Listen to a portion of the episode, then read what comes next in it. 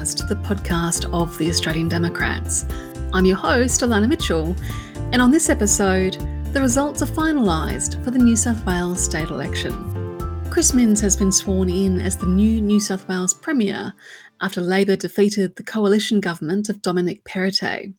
The fall of the Perrottet government was confirmed on election night, but the final margin and makeup of Minns' government, either as a majority or minority Labor government, took longer to establish.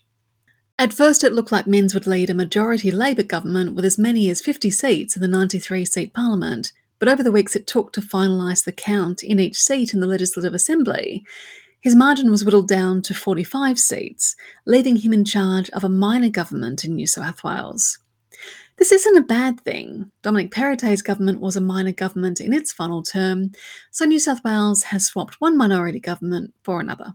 It was just as well Steve and I promised to look at the New South Wales state election after the count was finalised, because our second thoughts on New South Wales ended up being a little bit different to our first thoughts. Steve and I pay our respects to the traditional custodians of the lands upon which we recorded this episode and their elders past and present. Sovereignty never ceded.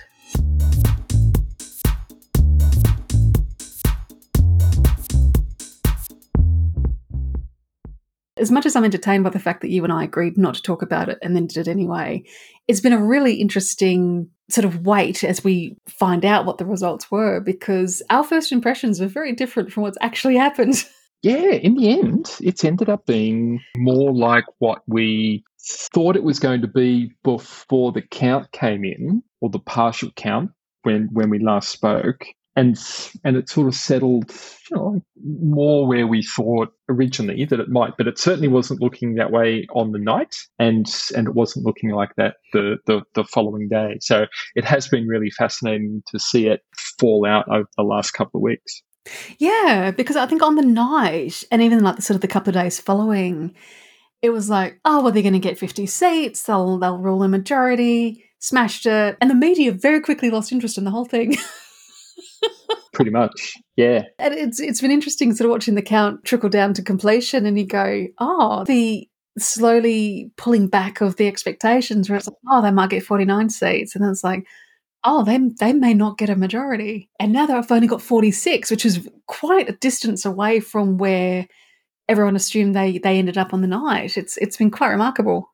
Well, it, it looks like they've landed with 45 even, three short of their, well, two short of a majority and three short of where they thought they were going to end up. There are no longer any seats in doubt. And the last seat that was called, I want to say just yesterday, but it might have been on Friday, Good, Good Friday, potentially even Thursday before Easter, came down to just 50 votes, which was the seat of Ryde. So these are really knife edge margins that they were waiting on determining. So 45 seats, there are three Greens, there are 36 coalition MPs, and there are nine other. Wow. That's and that's that's an interesting one. That is an interesting one. And those mm. nine others seem to be independents. They're mm. not affiliated with any particular party. They are independent MPs from around the state. Which I think is good. We've made it very clear over a long time in this podcast that you and I are not opposed to a diverse parliament.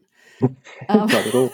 at all. So, so yeah, it is super interesting, and I think it is in some ways possibly the best outcome for the people of New South Wales. You, you, guys were in minority government for some time before this election, anyway. Not that anyone in the media seemed to notice that. But I think it's a good thing for Labor to be in minority and have to negotiate on all the stuff they want to implement for New South Wales. I I, think it's a it's a good start. It's a good way to begin a, a government, I think, and it, it puts them in a position where they either need to negotiate with independents or potentially the three Greens, and that in itself is interesting. So, do they negotiate with the Greens on on some policies and and and have that block of votes that gets them through, We've seen that work well in the past at the federal level. We've seen it work even today in the ACT government, mm. where, you know, like Labor and the Greens have an, an informal or, or formal, semi formal coalition of, of sorts where they, they govern very well in the ACT.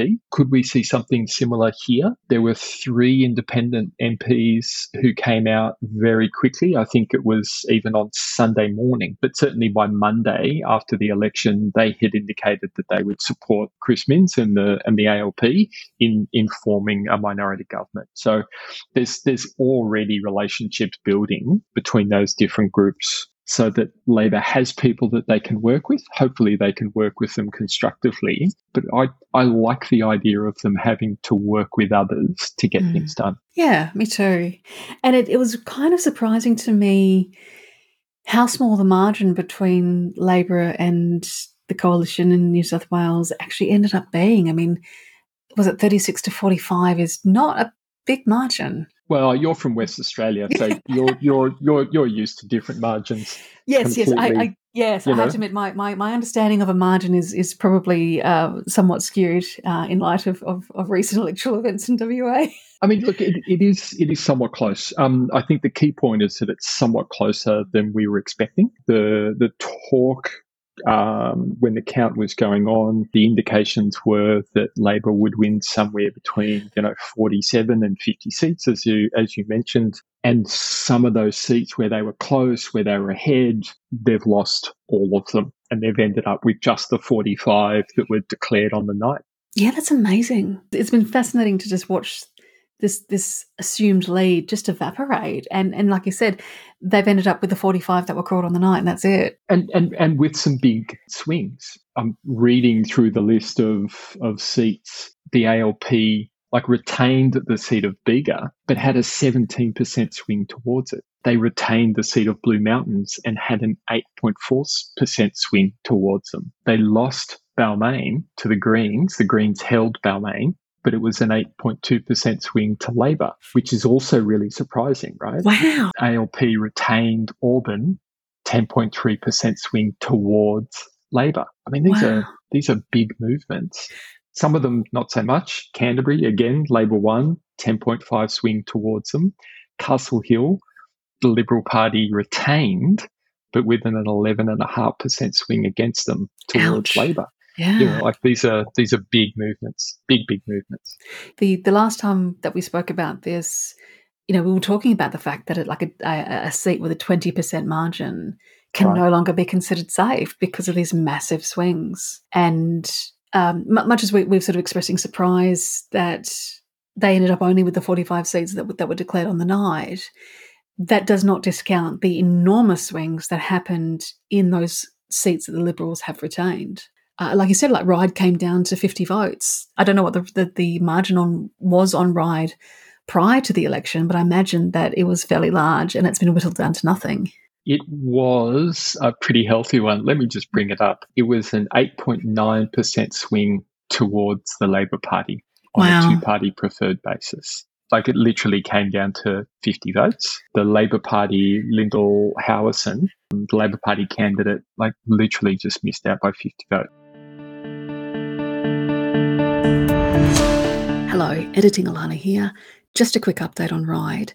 It went down to 50 votes. It was then subjected to a recount because of the tiny, tiny margin, and the Liberal Party retained it on a margin of 54 votes after a second count. So, first count was correct. Good that they checked. Anyway, back to the pod.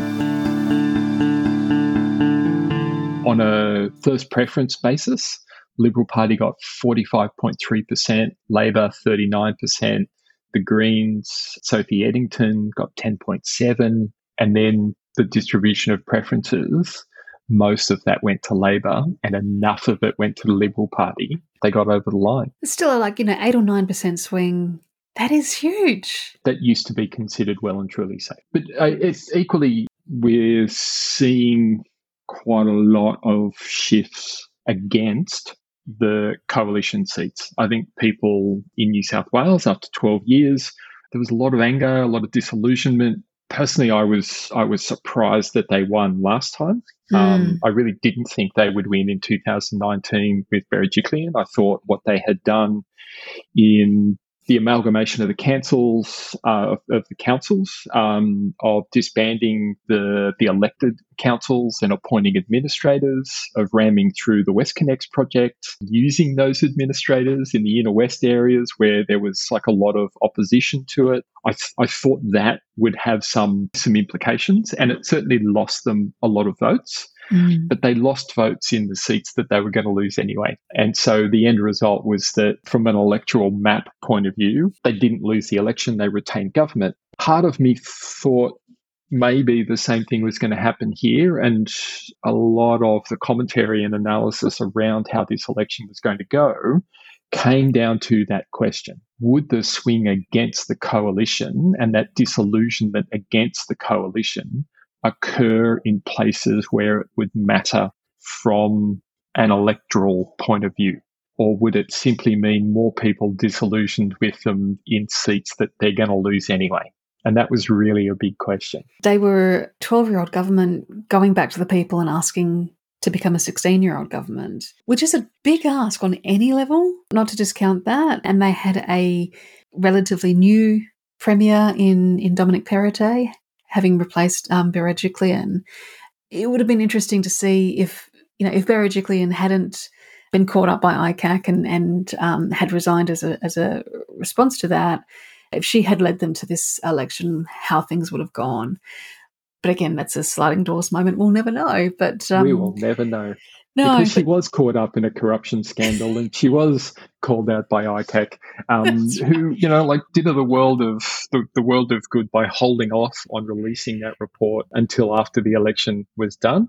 Um, yeah. We'll, we'll, find out soon enough. But some of the seats that they gained, so looking through the list of seats that changed hands is interesting. And I, I, I think we should sort of come to that in a moment. But asking for a fourth term in government when the person doing the asking is someone who is a controversial figure. I don't think the people of New South Wales particularly warmed to Dominic Perrottet. I don't think stepping into the, the role of Premier from the moment that Berejiklian was forced to resign or chose to resign uh, when the ICAC inquiry began, like the, the work that he did was not to warm the people of New South Wales to him. He was mm. quite businesslike. He comes across in a fairly cold way. That was not what was needed here. He really needed to close that gap and, and form a rapport very, very quickly. I don't think he did that.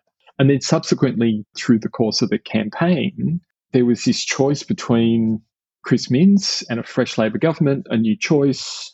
And Chris Minns is a is a much more personable character he seems like a much more genuine character.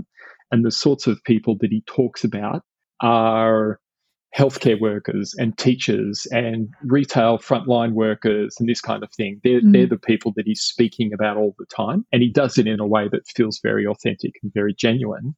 When Dominic Perrottet talks about those same people, it does not have the same resonance about it. It does not come across as, as genuine. So in, in an election in the shadow of the pandemic, where those people in particular played such critical roles and, and continue to do so, I think that lack of connection and that lack of warmth really, really hurt Perrottet and the, and the coalition. See, that's fascinating. So as, as obviously as, as an outsider to New South Wales, I've missed all of that the media coverage is just oh chris minns is he's unknown he's you know he's very he's perceived to be very young. He's not necessarily super young but in political terms he's young. And and he's doing an out you know an Albo and and presenting as a small target and all this sort of thing. And but none of that you know authenticity and warmth that you just spoke about has been hmm. picked up by the, the so-called political experts and and from an outsider's perspective, Dominic Perrottet, like the coldness and the businesslike sort of aspects of Dominic Perrottet did come across to me from the other side of the country. And uh, I, was at my uh, friend's place for breakfast this morning, and we talked about it. And again, from from the the independent sovereign nation of Australia, the overwhelming association with Perrottet is that he's the guy that let COVID rip. And there's massive negatives about that and, and how that was handled.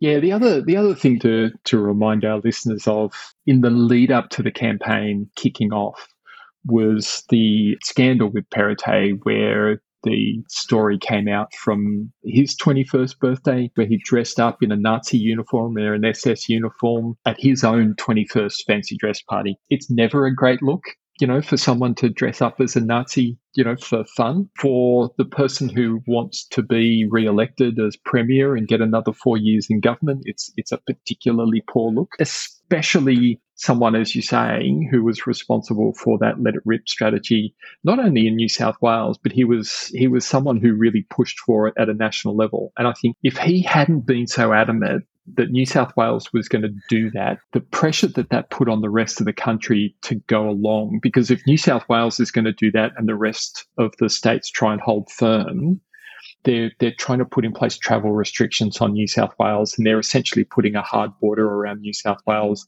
that New South Wales itself won't honour. Mm. It becomes very, very difficult. Once once he took that position to National Cabinet and said, We're going to do this, with the clear support of Scott Morrison and the federal government at the time, the coalition government at the time, it became very, very difficult for the likes of Queensland, uh, Victoria in particular, the north and south borders, to enforce it themselves. So they were kind of forced to go along with it in solidarity. And Team Australia approach to mm. these things, it, it's not gone well for us. Ironically, I think Perrottet probably contributed to the crushing victory that Mark McGowan uh, enjoyed in 2021 because WA had the luxury of basically saying we you know if we're going to build a wall make new south wales pay for it.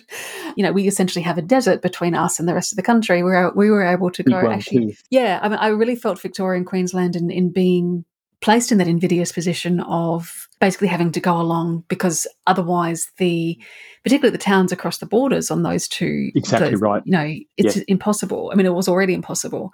But i mean wa at least did have the luxury of being able to go actually no we're going to maintain our strong border and we we will not that not I don't feel that WA ever actually let it rip, but we sort of tried to come in for a soft landing and yes. we relaxed restrictions when everybody, well, not, well, 90% of the population were vaccinated.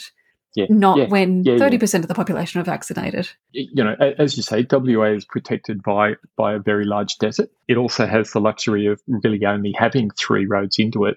Um, yes. You know, to police. The the reality really was that as soon as New South Wales said, look, we're going to do this, it became very, very difficult for everybody else. And you really can point to Dominic Perrottet as being the architect of that shift. It was one of the first things that he did, if you recall, when he mm. when he mm. took over, was basically say, that's that's it. We're we're opening. We've we've vaccinated enough people. We're gonna we're gonna do this. And it was very very soon thereafter that everyone else sort of had to make similar choices.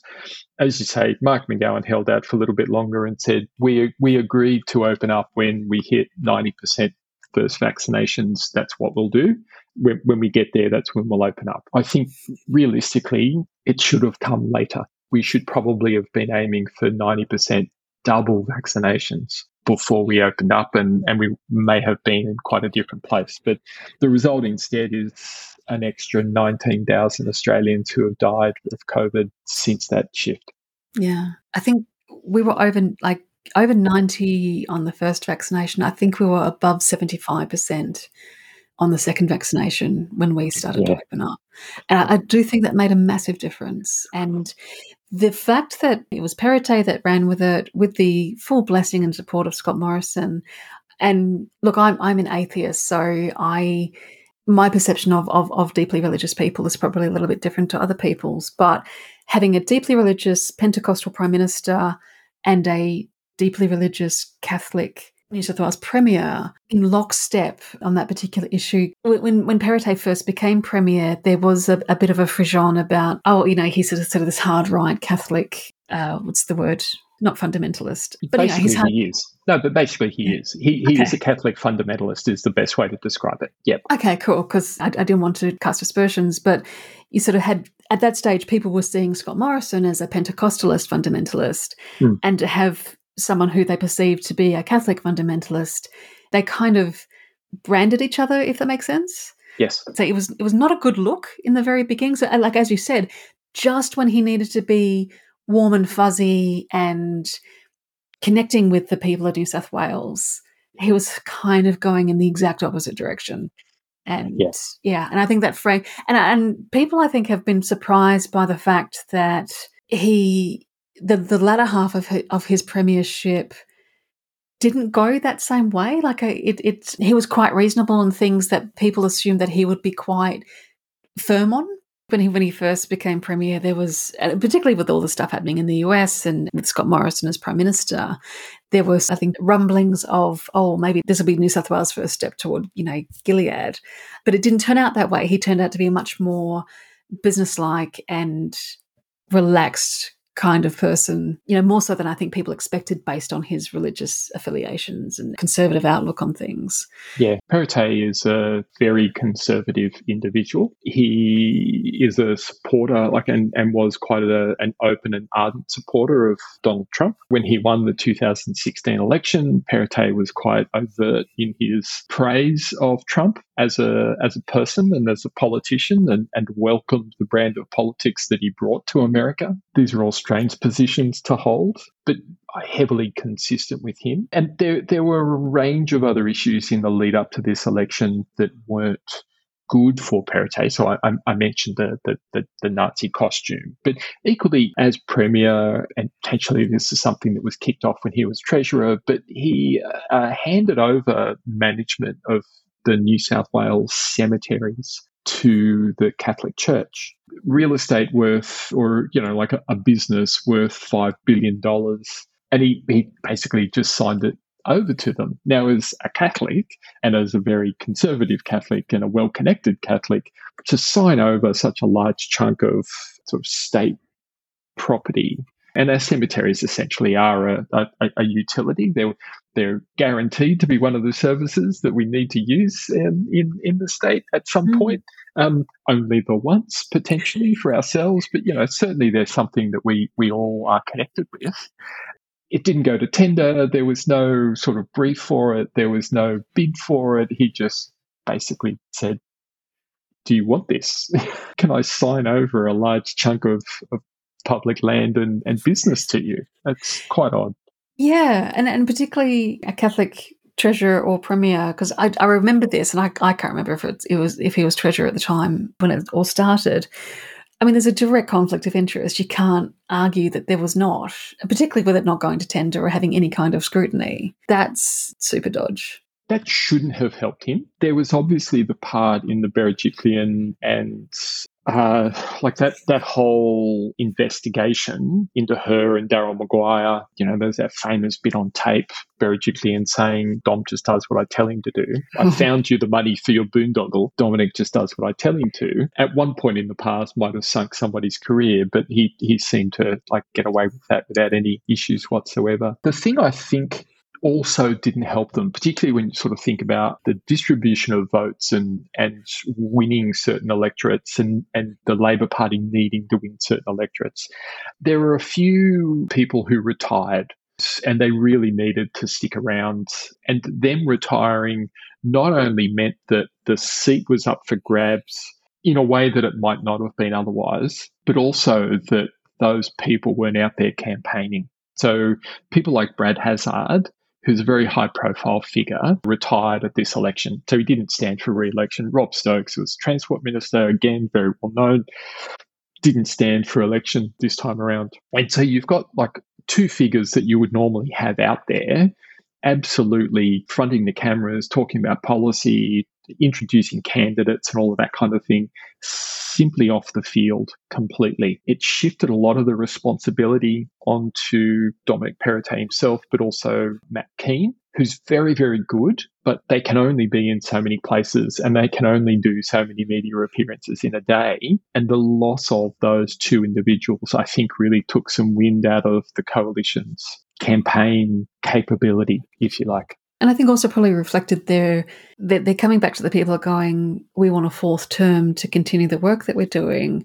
Oh, but half our cabinet's not going to be there because they're all retiring. That that doesn't really strike a, a vote of confidence from from within the government, you know. Exactly right. And, and at a time when the alternative question is we need some fresh blood and we need a change, you're helping to make the case that, well, maybe a fresh change can come with a fresh flag and a fresh party, not just some fresh faces kind of thing. Like, why don't, why don't we do this properly and give the Labor Party a go rather than get your reserve team yeah. to come in and, and, and have a go at it? And how much damage do you think the ongoing car crash that is John Barilaro and all of his scandals, how much damage do you think that did to the government in its dying days? Well, quite quite a bit, and potentially more than we we think. So, in his area, in his electorate, and and in those rural communities, John Barilaro was quite well liked. He was well connected. He was he was he, quite a personable fellow. Like Barnaby Joyce, he he does his retail politics very well. The appearances, the talking to people, the handshakes, the working the crowd at the at the fair type of thing, but also in town halls and and walking around and greeting people at the pub and, and all of that kind of stuff. He's very, very good at that side of it. And again, like he's he just wasn't there. So like you've got someone who would normally be generating a lot of energy he was a controversial figure, so he would have also attracted quite a bit of attention. Unlike mm. Barnaby Joyce, he can string sentences together that are coherent. And, you know, that's that's not necessarily something that Barnaby Joyce is, is well known for, but no. certainly, you know, like John, John Barilaro is. The low bar, yeah. but he manages to clear it. It is a low bar, but he, he does manage to clear it and, and clear it reasonably well. He was caught on tape basically bragging about their pork barreling abilities and their ability to channel money into communities for political gain. It backed up complaints from the electorate and right across New South Wales that money wasn't going where it needed to. And it came hard on the heels of an audit report into the New South Wales Bushfire Recovery Fund, where it was shown that 90% of funds from the first round of that recovery went to coalition held seats, despite the fact that Labor seats were hit harder in, in many respects. So there was some sort of jiggery pokery that went on that resulted in most of that money going quickly into those Liberal held seats. We saw something similar with the floods a couple of years ago. Flood recovery Scott Morrison did that, remember? Like he, he announced some sort of federal funding to help with the flood recovery. The Premier was right there next to him and he announced funding for coalition held seats. And even though the floods don't stick to boundaries like that, the Liberal held, the Labor held seats in that same area were cut out of those those funding arrangements. Like that kind of stuff really rankles with people. Even coalition supporters look mm. at that kind of thing where their neighbours are getting shafted for political gain. They absolutely remember that when it comes time to cast the ballot. I think that damaged obviously Scott Morrison in the 2022 election and then would have gone on to damage the Perrottet government for exactly the same reason because the naked political opportunism really grates against the innate Australian sense of the fair go. And it's a cliche, it's often correctly and widely mocked, but it is a kind of a cornerstone. As you said, it's a cornerstone. It is real you know, yeah. because yeah, even people who nominally support the coalition and, and, and are benefiting from the coalition's largesse don't like watching their neighbours get screwed over because of political affiliation and political gain. And it just, yeah. as much as our politics, both nationally and at state level, is are sort of breaking down into tribes and and barracking for teams, there is still that innate sense of like this is all well and good, but we need to be governing in the interest of the country or the state. And when the interests of the state are being trampled under the, you know, the need for political gain, deeply partisan political gain, that's when people just call time out and go, no, no, we're not standing for this. You've got communities sleeping in tents and, and caravans and, and, and camper vans and the like. And Barilaro is playing politics with the recovery funds. Yeah. Like, you know, and you've got people from different electorates sleeping in the same caravan park because that's the one that's available to both of them. For them to be sitting there going, Oh, I got my money, but I live in a different postcode from you, and that's a Liberal postcode, and you're in a Labor postcode. So like they are not going to look on that kind of stuff well, and and they didn't. So I think I, I think that came through. The last thing that I I, I do want to just sort of pick up on in terms of the, the challenges that Perrottet faced going into this election was Scott Morrison. So a lot of ill will towards Scott Morrison, and and it didn't get better, and it certainly hasn't got better since he lost the federal election. But you couldn't get Scott Morrison in New South Wales campaigning. It was it was toxic, right? It was it was just straight up poison to have him appearing and and campaigning. Whereas normally a former prime minister getting out there and supporting candidates would be a huge boost. Nor could they bring in Peter Dutton. No, and and, and it's funny because like you now have two former prime ministers in New South Wales who are completely useless to the New South Wales coalition and campaigning, which is Scott Morrison and Tony Abbott, because they're both despised for different reasons. I mean, Tony Abbott because he's perceived to be like genuinely insane, and Morrison because he's he's Morrison, and and just the whole nation ended up despising him, and then Dutton as leader of the opposition coming in as a Queenslander just no, that wouldn't have flown at all. That wouldn't have flown. And he's not a well liked character. He's not no. a warm character. People won't cheer on the fact that Peter Dutton has come to their electorate. It's not going to win you any votes at all uh, and might lose you some. Yeah. Um, and, and don't forget, we also have both John Howard and Malcolm Turnbull in mm. New South Wales as well. The Liberal Party tends to wheel out John Howard very, very late in the game. He, he was wheeled out He is increasingly ineffective when it comes to campaigning, as we saw in the federal election and in the Victorian election, the recent Aston by election, um, and the New South Wales state election. He has not been able to garner votes at all, and Malcolm Turnbull won't help them. No. Which also tells you a lot. Yes. And I kind of can't blame like like why would Malcolm Turnbull help them? No you know, he literally has no reason. I mean, why he's still a member of the Liberal Party is a mystery, to be brutally honest. And it and it's enormous cheek on their part if if they were to go to him and expect him to to to help them after what they did to him. As much as as so many of the country's current ills can be traced back to Howard's regime, you do have to acknowledge his his continued willingness in, in you know the twilight in the twilight years of his life to get out there and do his bit for the party that's credible. And it's interesting that he rapidly diminishing returns on the use of Howard. They're using him sparingly and, you know, as you said at the last moment, but it's not having the effect. And I think because people are waking up to the fact that, you know, the 20 years since Howard was in power, all of those chickens have sort of come home to roost. I can't recall whether it was the Aston by election, and I know we're going to cover this separately, so I, I, won't delve into it too much. But in, in one of the recent elections, John Howard penned a letter to the electorate. And I, as I say, I can't recall whether it was the Aston by election or the New South Wales election. They happened only a, a week apart, so my, my memory is a little blurry. But it went out to all of the households and in true liberal style, embracing the 21st century, embracing modernity in its fullest, it was only sent to the male member of the household. Oh, yes, I remember that. And I, I think it's a beautiful summary of where the modern Liberal Party shoots itself in the foot, quite literally, when they do wheel out John Howard, that that would be the way that they utilize him, is to send a letter to the husband. And what's really entertaining to me is the fact that that would have gotten through I don't know how many people in their comms team. Exactly um, right.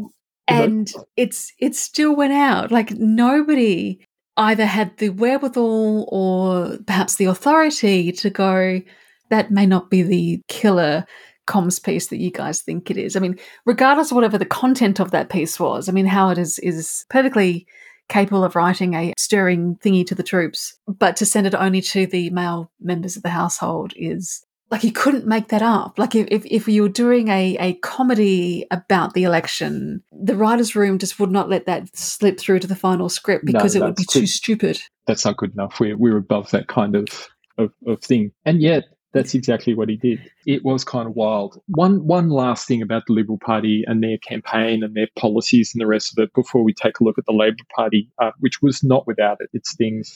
At the Liberal Party sort of official launch and big campaign event and, and that kind of stuff, the Premier announced sort of one of their signature policies was this thing where the state would invest a few hundred dollars when a child was born.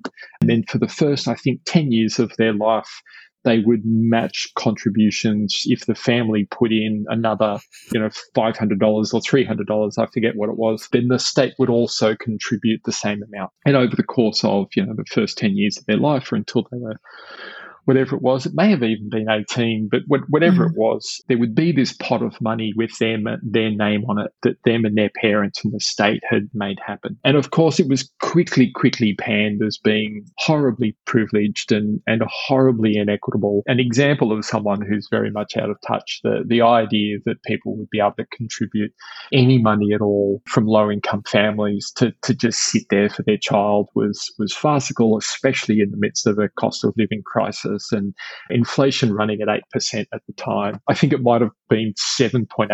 It had just, it had just been announced. Wages, real wages going backwards and sitting at a level that they hadn't been at since 2010. And, and here's the, the Premier essentially showering money on the, the, the more privileged segments of our society and setting up their campaign on it as a reminder of who they look after and the idea that inequality is in their DNA.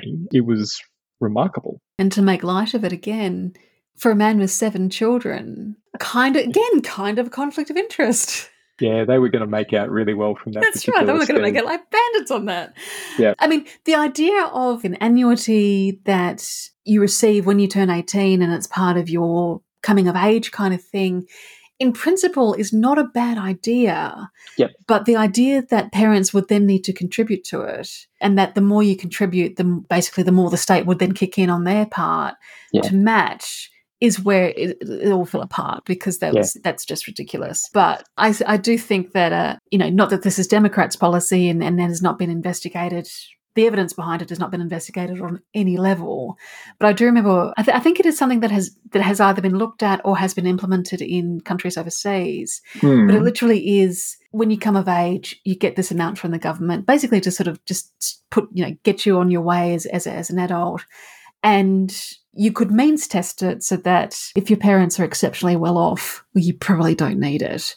But if you're a kid coming out of foster care or you're a kid coming out of a deeply underprivileged household, then that's a bit of a bonus for you to get you on your way. The only slightly positive commentary that I could I could find on it when all that got announced, outside of the howls of derisive laughter, there was a there was a way in which to make it slightly more equitable and useful but it was the very opposite of what Dominic Perrottet was putting forward.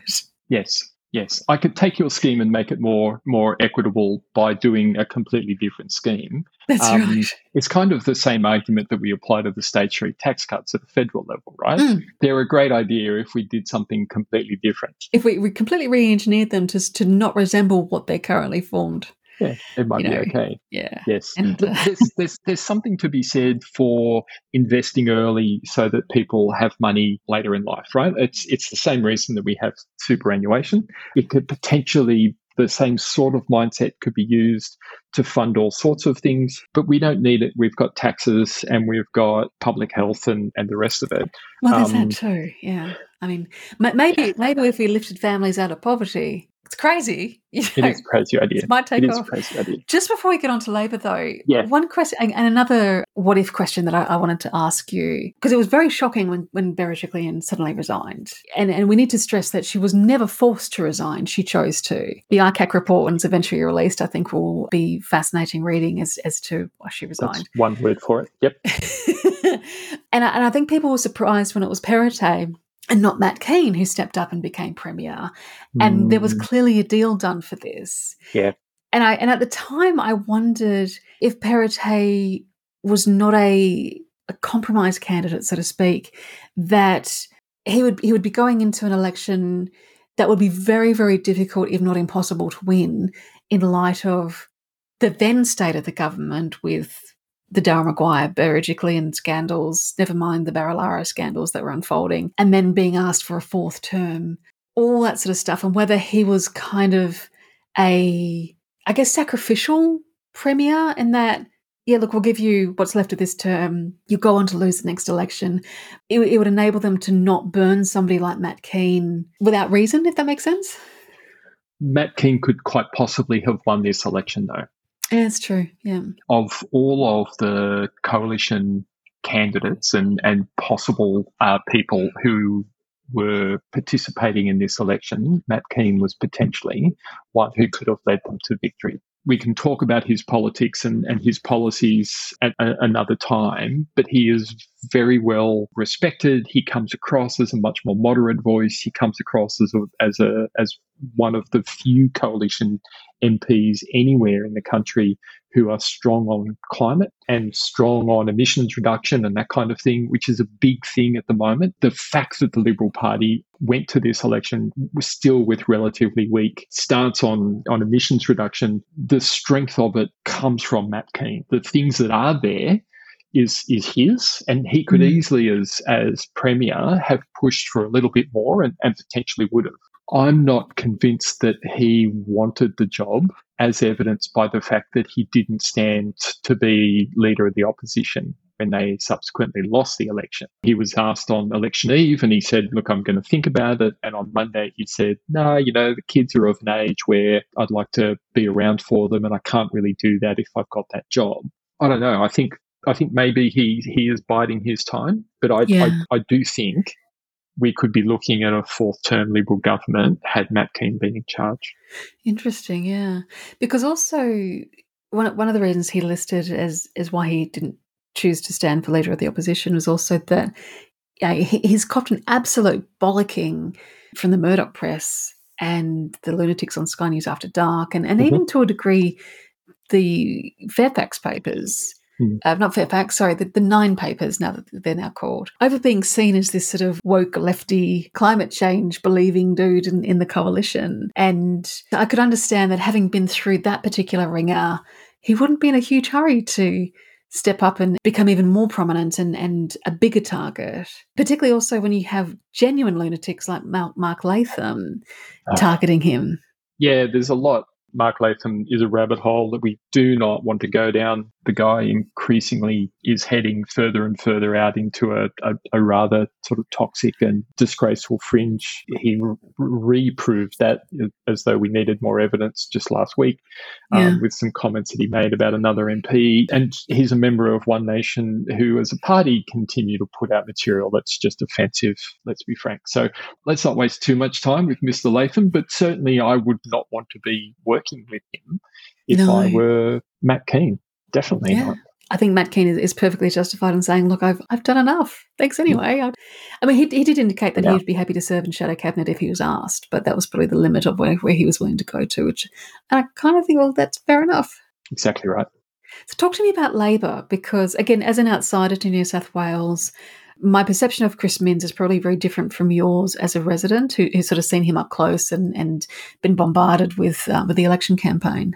But we, we haven't really seen him up close very much at all until the election campaign in particular. It was one of the criticisms of him coming into the campaign that he didn't seem to be cutting through, you know, the same sort of criticisms we heard of Anthony Albanese in the lead up to the federal election last year. No one really knows him. Uh, what does he stand for? Uh, who who is this guy? Questions being asked by a very disingenuous media whose job it is to find out that stuff and report it. Um, so for them to sort of sit there going, "Oh, we don't know who he is," literally means you're not doing your job or you're you're not being authentic in your questioning. He's a pretty genuine guy. It's and I, I, I think the key thing for people in New South Wales is that he seems to be quite strong on the public service, quite strong on unions and the union workforce, quite strong in favour of workers, but also there to look out for, or at least enough in their policy platform to touch on things like housing affordability and helping out renters, re sort of bringing back or deprivatizing some public services or previously public services that had been privatized, promising not to privatize anything new. And this was one of the things that he used quite effectively in the lead up to the election was this promise that the Liberal Party had made in the past, and they make it continuously. Oh, of course, we're not going to sell off assets. Of course, we're not going to privatise essential services. And then subsequently, that's all they seem to do is look around for stuff to sell. But one of the things in particular that Dominic Perrottet had promised, you know, I'm not going to touch was the Sydney water which is obviously mm. quite a critical piece of, of, public infrastructure. And subsequently, you know, within the space of a few days, reports leaked that the government had already been investigating how and which parts they might privatise. So Chris Minns was able to use that quite effectively to show that whatever they say they're going to do, basically they exist to sell off public assets. That that seems to be the only thing that they can do. They sold off this, they sold off this other thing, and now they want to sell off our water supply. That's not going to go well for us. So he's he went into the election saying we're going to stop privatizing our, our good things. We're going to have a state owned clean energy corporation. So, similar to one of the promises that was made in Victoria around state owned energy, and a lot of focus on boosting wages for frontline healthcare workers, teachers, that kind of thing. I will say that his new cabinet is 50% women. It's a it's a it's a strong group of people. There are some very, very well credentialed and, and long serving parliamentarians in that group. We, we, we are yet to really see anything from them in terms of what they're delivering. Whilst keeping himself as a relatively small target, he was able to effectively use some of the coalition's stumbles against them well during the campaign. I think where he nearly came unstuck, and it's probably the reason why the election became as close as it was, was around the poker machine issue. And his effective support, or, rather strongly caveated criticism of poker machines and, and the clubs that operate them, really sort of stood out in the final couple of weeks of their campaign as something that they really didn't handle very, very well. And it was quite surprising that someone like Perrottet, which is a party of the free market and individual choice and freedom and so on and so forth, came out very strongly on the regulation of poker machines. And yet Minns didn't. And uh, yeah, I think you're right. I think that did damage him because it, it is interesting because it was it was Labor that introduced poker machines to New South Wales, partly to help the funding of local clubs in lower socioeconomic areas. There was actually a a purpose behind it and and to, and to keep in mind that poker machines back in I think it was the 50s when these were introduced were very very different base to oh, yeah. the poker machines that we have now mm, literally it wasn't until the crank handle you know yeah yes. yeah literally the one arm bandits and it was literally not until the 90s when technology caught up and and went went nuts that they did become the problematic scourge that they are and it's super interesting to me to discover that in New South Wales, clubs can have, I think, up to 650 poker machines on premises, but a pub can only have 30 machines. And in the coverage of, of the issues around poker is like, oh, they talk about pubs and clubs and, and you know, the scourge of poker machines and that sort of stuff. But it's fascinating to me because the it's it's really it's the clubs who are kind of mini casinos pubs really can't compete um, in in the, um, the the preying on vulnerable communities aspect, although it's still not brilliant. They're also yeah. everywhere. You know, like we, we we do have a lot of yeah. pubs. The fact that they can have up to thirty machines isn't isn't great in and of itself. But I think the like without without getting into the policy area of poker machines, which on the one hand is really simple and on the other hand is fairly complicated, as as a lot of these things are his his handling of it seemed quite fumbled or ham-fisted. They they chose a line to launch a we're going to do a trial of a particular technology or a particular set of restrictions and we're going to see how it goes and we'll try it with 500 poker machines or like really really restricted given the thousands of them that exist in New South Wales and it really seemed like a lame response yeah, and look, I'm coming at it from the perspective of someone who lives in a state where we just don't have them. You don't have yeah. them at all, right? Like no. if you want to if you want to play a poker machine, you have to go to the casino. Yep. And it's not the same kind of poker machine that you guys have over east. The spinning reels effect that you guys have is actually illegal in WA. Cool. Um, yeah, so our we call them electronic gaming machines, and they do operate differently to poker machines in the east coast. So rather than having spinning reels, we'll have, say, balls that drop down or tiles that flip around or that sort of thing. And generally, a spin will last longer than it would, say, in New South Wales, where it spins around and, and, and the results can come up quite quickly. It, it's a, it is a fine line in WA, like like there's a noticeable difference between the way it would operate in, in Victoria, New South Wales, but it is essentially similar concept. But but yeah, but so heavily restricted. You can only get them at the casino. All the pubs and clubs. Well, we don't have a lot. We don't have a big club scene over here in WA. Uh, yep. Not not the way that you guys do, but all our pubs, their focus is on food and beverage. The thing I think about the issue that's worth highlighting is that there were recent reports into the use of poker machines which stated quite clearly that one of their key uses seems to be money laundering for illegal activity. So they're a way in which the cash economy can launder its money. They're a way in which other illegal enterprises launder their money and and it's done in in a way that makes it very very difficult to regulate. So there, there's this problem. It comes hard on the heels of the findings by the regulators in WA, Victoria, and New South Wales around Star and uh, Crown casino operations, that they were rife with money laundering, that they were being targeted by big underground illegal operations using them to launder their money. So th- mm. this idea that there was a big problem and that poker machines played a central role in this illegal activity was was out there and had been made very plain. The idea that came from the Perrottet government, which was part of the report, was to introduce a cashless gaming card. So essentially, you stop the use of cash as the thing that you can buy in, right? Because as soon as you take cash out of the equation, then you introduce an audit trail in terms of where the money's come from. And then in addition, you can have additional controls on the amount of money that you can spend. All Chris Minns really had to do was come out against money laundering. Yeah. Yeah. it's like, really all he had to do is be yeah. unequivocal and say, money laundering is something that is detrimental to our society. It's an illegal activity that we want to see stopped. This is one of the ways that we will work with the industry to, to curb. I'm, I'm not going to make promises on how we do that, but it's something that we want to see stopped and and move on. And instead, he put this sort of really half-assed as doing it, far too much justice. It was a really, really weak trial on an issue that really needed a much more solid response. But the substantive issue was the money laundering, and he could have just focused on that. Now, there is a whole other thing around gambling and gaming and online gambling and, and online ads, gambling advertising, and a whole raft of other things, which is where I say it gets more complicated because what you're allowed and what you're not allowed and where you can and where you can't and the sort of things you can advertise and where because is is not well regulated. But this issue just felt like something that he could come out quite unequivocally and say, money laundering bad.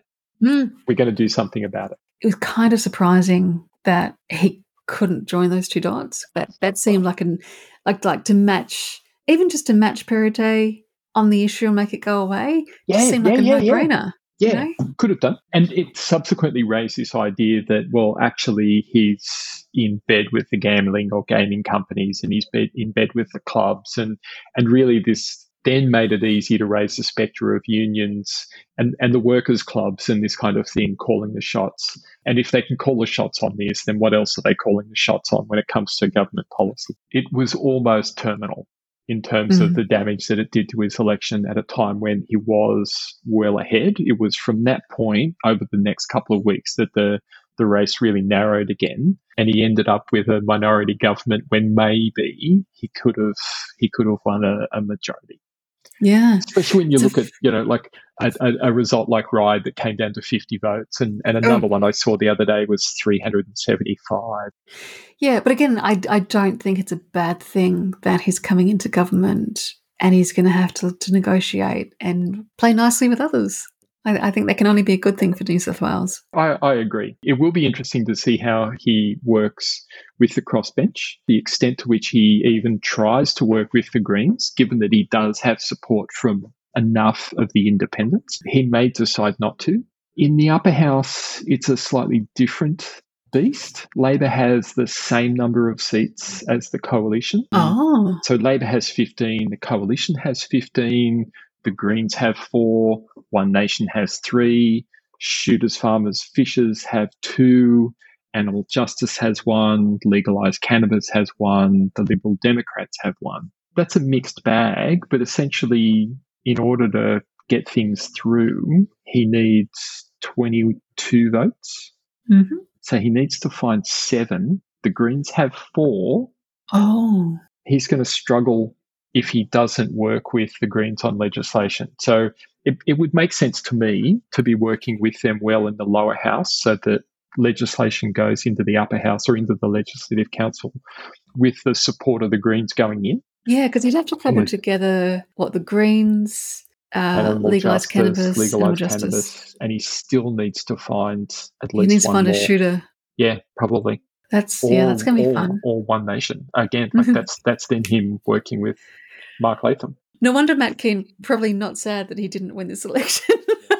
a that he was not premier, and B that uh, he then he then did not go on to win it as as you speculated that he might have been able to. Yeah, yeah, yeah. Yeah. uh, I think his bigger challenge is is going to be getting legislation through the upper house. That does seem to be where his challenge is going to lie.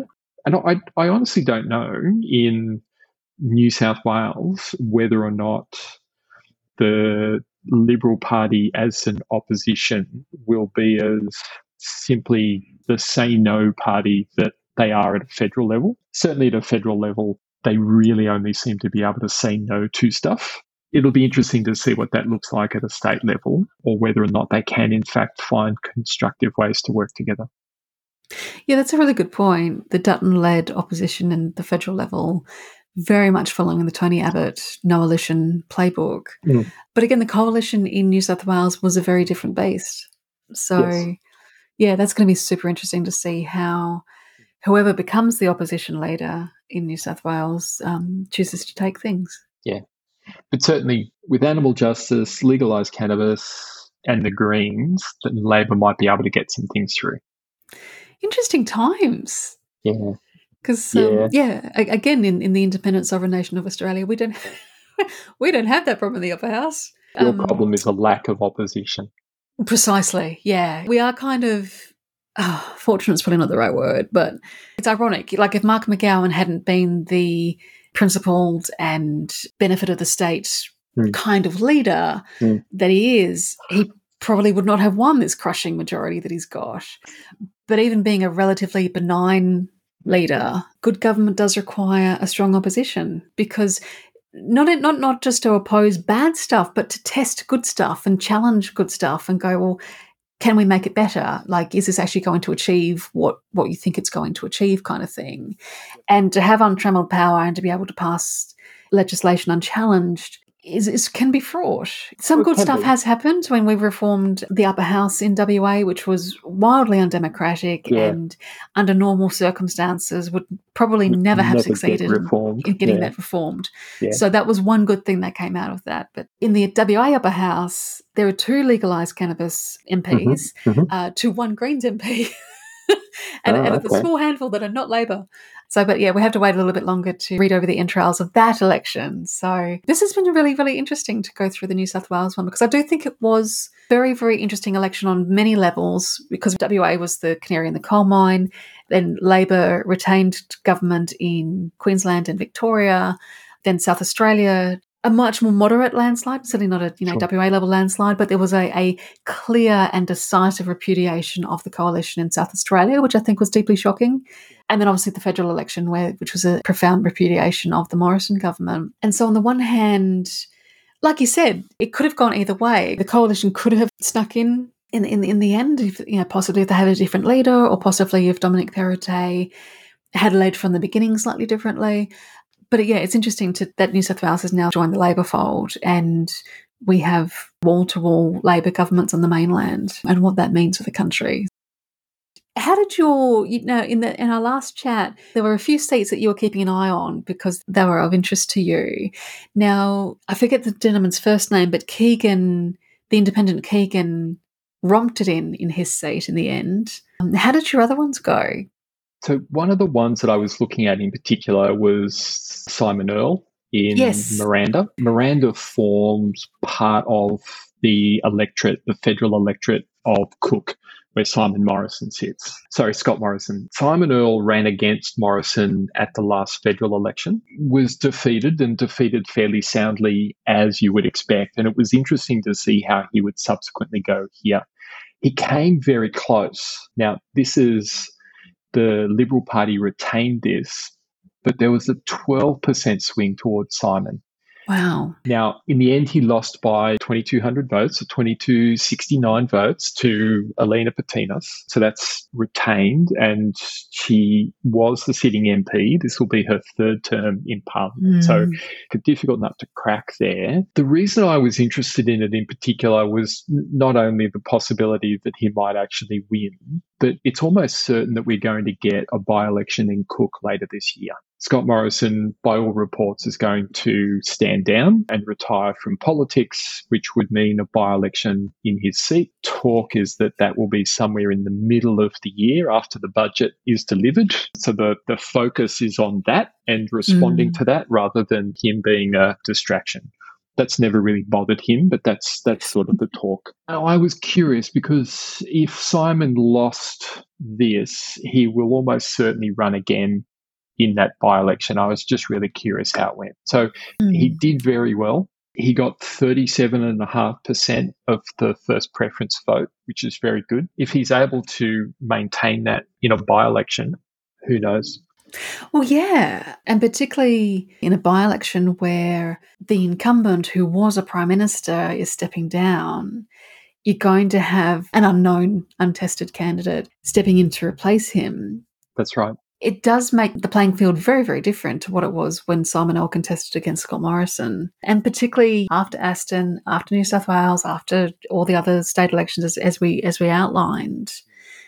Yeah, Look, I'm certainly looking forward to it. Being a political nerd, bring bring on by elections. These are fun. You know, Absolutely. Just, yeah, these are sort of the, the aperitifs between the main events, sort of thing. Yeah, yeah, exactly right. The other one that I was watching, and it's it's because it's my own electorate, is the the seat of Drummoyne here in New South Wales. The sitting MP there is John Sidoti, and he retired after ICAC made findings of corrupt conduct against him. He resigned from the party but he did not resign from Parliament. He said that he would retire at this election. So he didn't stand. And it's interesting, the seat of Drummoyne sits in the electorate of Canada Bay. It covers a number of council areas, I, I, I, guess, but it's sort of mostly the city of Canada Bay. And you had two, a mayor and a former mayor of Canada Bay standing for the election both women, both well credentialed, both well connected, both well known in the community, and replacing someone who was leaving under under corrupt circumstances. The seat has ended up being won by the Liberal Party, and and John Sidoti was with the Liberal Party, so it's it's being retained by the Liberal Party, but with a 12.4% swing to Labor. So it came down to 1,200 votes. It was previously held with a, with a margin of 13.6%, and that's been Gosh. that's that's been cut right right down. So it was an interesting one, mm. a very very interesting one just to see. There were only four candidates who ran here. We had a, a Greens candidate. So in addition to the Liberal and Labor Party, there was a Green candidate and a candidate from Sustainable Australia, and they got 3.4% of the vote. So it's quite clear that voters were sort of looking at their options. The Greens mm. candidate got nearly 10% of first preferences. Wow. And again, like it's interesting. We we are very close here in Drummoyne to the seat of Balmain, which is held by the Greens. Um, so that was that, those were sort of two of the ones that I was really interested in in, in particular. There you go. Go democracy. Go Thank democracy so indeed. Let's let's do it again yeah. sometime soon. Yeah. Let's have another election.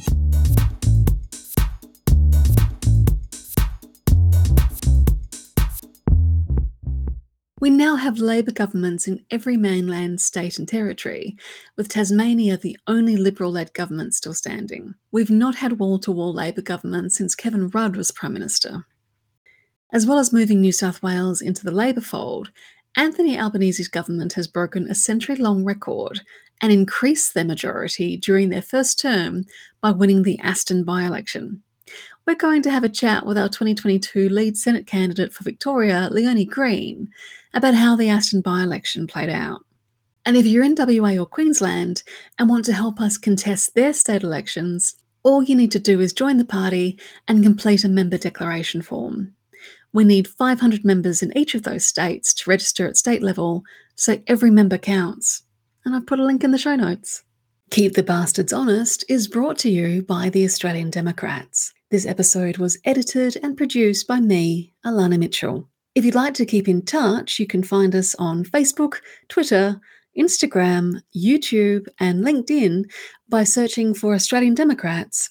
And you can see what we stand for, what we value, and what our policy positions are at our website at democrats.org.au. Until next time, thanks for listening.